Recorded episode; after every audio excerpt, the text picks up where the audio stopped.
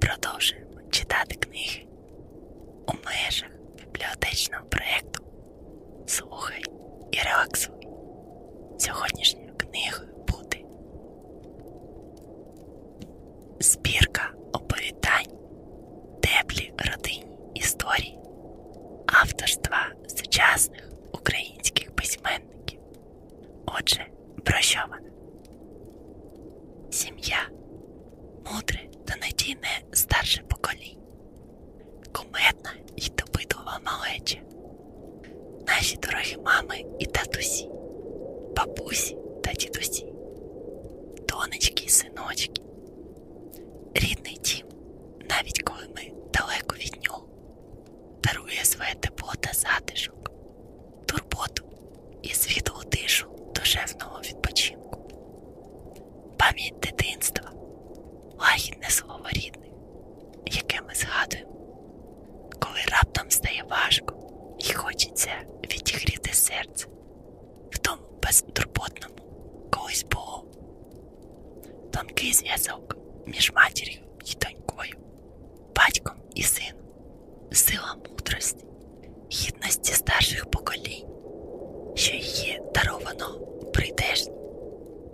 Усе це та чимало спонук для своїх особистих роздумів, спогадів, переживань читач знайде в новій збірці, присвяченій родині, сім'ї, найближчому, найріднішому, сокровенному, духовному і життєвому простору. Отже, ми розпочинаємо.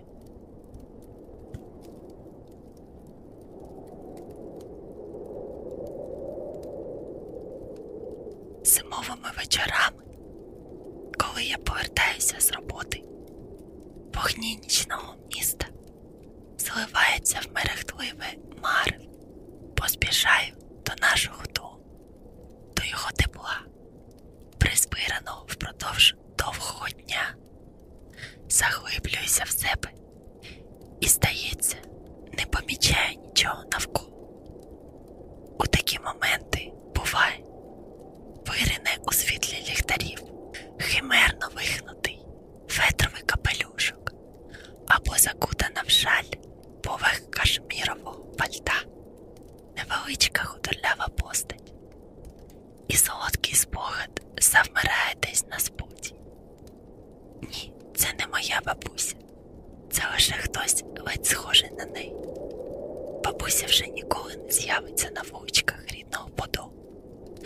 Не пройде Сагайдачне, не долатиме Людське море на контрактові, простуючи до житнього ринку, не зупиниться на зворотньому шляху біля подорожника Сковороди, аби підготувати смачними сухариками поркітливих голубів. А колись ми разом гуляли цими вуличками. Я була тоді ще зовсім маленька. Ми крокували поруч. Красива, ще не стара жінка і крихітна дівчинка з величезними бантами на півголови. У вітринах магазинчиків відбивалася бабусина все ще струнка постава, а поруч тріпотіла малеча, яка вбирала кожне слово про носки черевичків, які треба тягнути і водночас розводити в боки. Нема нічого гіршого за кожаного дівчинку. А сутулена постать справляє надзвичайно прикре враження, навіть якщо маєш гарнесні ноги. Бабусині черевички вправно виписували завчені руки.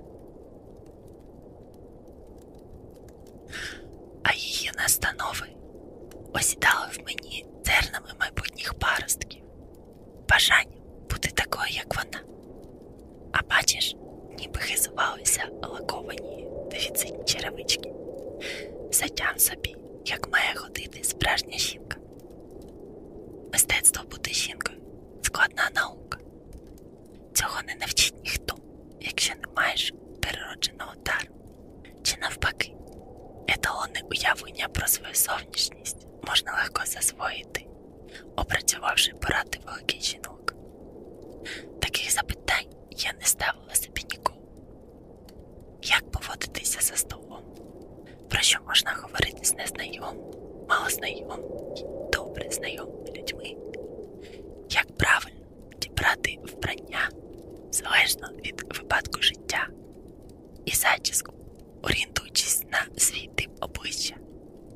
Усе це я засвоїла ледь не з пелюшок. А моїм гуру в таємничому океані жіночого мистецтва стала моя бабуся Клавдія Семенівна Красовська, кравчиня за фахом і справжній стиліст за покликанням. Не скажу, що дякую бабусі Клаві щодня, але часто згадую її за різних обставин. А найціннішим подарунком від неї вважаю свою професію дизайнера жіночого одягу, яка повторила бабусин фах на всі сто відсотків. Крокую поричевим током угору до заповітних цифр на двоповерховому будинку два дроб шість. Тут, у старосвітському, проте оздобленому на сучасний лад чотирикімнатному помешканні, живе моя невеличка родина. Ця квартира збереглася в настил, можливо, завдяки дідусеві, винятково талановитому дитячому хірургові. А може, саме завдяки бабусі, яка частенько шила сукні дружинам партійної номенклатури. Зазвичай від Іллінської, де замешкала моя дизайнерська студія «Панянське житло». Сюди на Боричів втік. Я мандрую щодня пішки за будь-якої погоди. Теплий сонячний ранок надихає на нову велику роботу. Літня злива підштовхує до ескізу якогось пальта чи плаща, а вітряна зимова днина спонукає до чогось невагу, прозорого, що легким мережем огорне жіночі сили. Я шию для жінок, виключно для них. Я так це люблю. Творю з великим задоволенням для моїх клієнток віком від п'яти до ста п'яти років. Щойно піднімаюся на наш другий поверх, як мені назустріч вибігає Єва, моя п'ятирічна донечка. Вона чомусь одягла свій білий купальник і такого ж кольору балетки для занять танцем. А крім того, начепила на голівку рожеві окуляри для плавання, ніби яскравий обруч, що забирає з обличчя її в'юнке і неслухняне волосся. Я експериментую над створенням нового образу. Серйозно видає Єва, наслідуючи мої інтонації. Вона крутиться перед старовин, ще бабусиним дзеркалом у передпокої. Стає навшпиньки, мов у справжніх пуантах, і граційно схиляє голівку. «Ну як, тобі подобається?» – з надією запитує вона. «А вже ж!» – сміюся я і простягаю їй пакет із мандарин. «Знову купувала на вулиці, біля метро», – строго перепитує донька, цього разу імітуючи вже чоловіка. «Так», – зізнаюся я. «А звідки ти знаєш?» Єва дивиться на мене якусь мить, ніби зважає, чи справді я така простачка, а чи лише вдаю. У супермаркеті є паперові торбинки. Якщо ти купуєш там, то приносиш лише у таких. Врешті видає доня результат свого детективного методу. Розумієш, я поспішала додому, а в супермаркеті ввечері дуже людно і великі черги на касу. Вимовляються пошепки і позмовницькі підморгують доньці. Ти ж татові не скажеш. Ох, гріхи мої тяжкі. Знову доводиться через вас гріх на душу брати. Цього разу є в образі моєї мами, своєї бабусі. І звідки тільки в неї це вміння? Майже дослівно запам'ятовувати слова й інтонації дорослих, а потім їх так правдиво відтворювати. Щойно я скинула верхнє вбрання і навіть не встигла дійти до лазнички, аби помити руки, як прокинувся мій робочий мобіль. по ідеї, не маю відповідати на дзвінки в неробочий час. Проте, різне буває. Ау, Інна Володимирів. У слухавці схвильований голос моєї помічниці Дуні. Так, Дунь, щось трапилось, але у відповідь чую лише схлип. Доню, якщо вам цікаво дізнатися, що ж трапилося у майстерні Інни Володимирівни та чому плакала її помічниця Доня, ця книга чекає на вас у бібліотеці. Приходьте.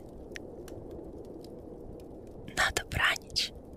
До нових зустрічей.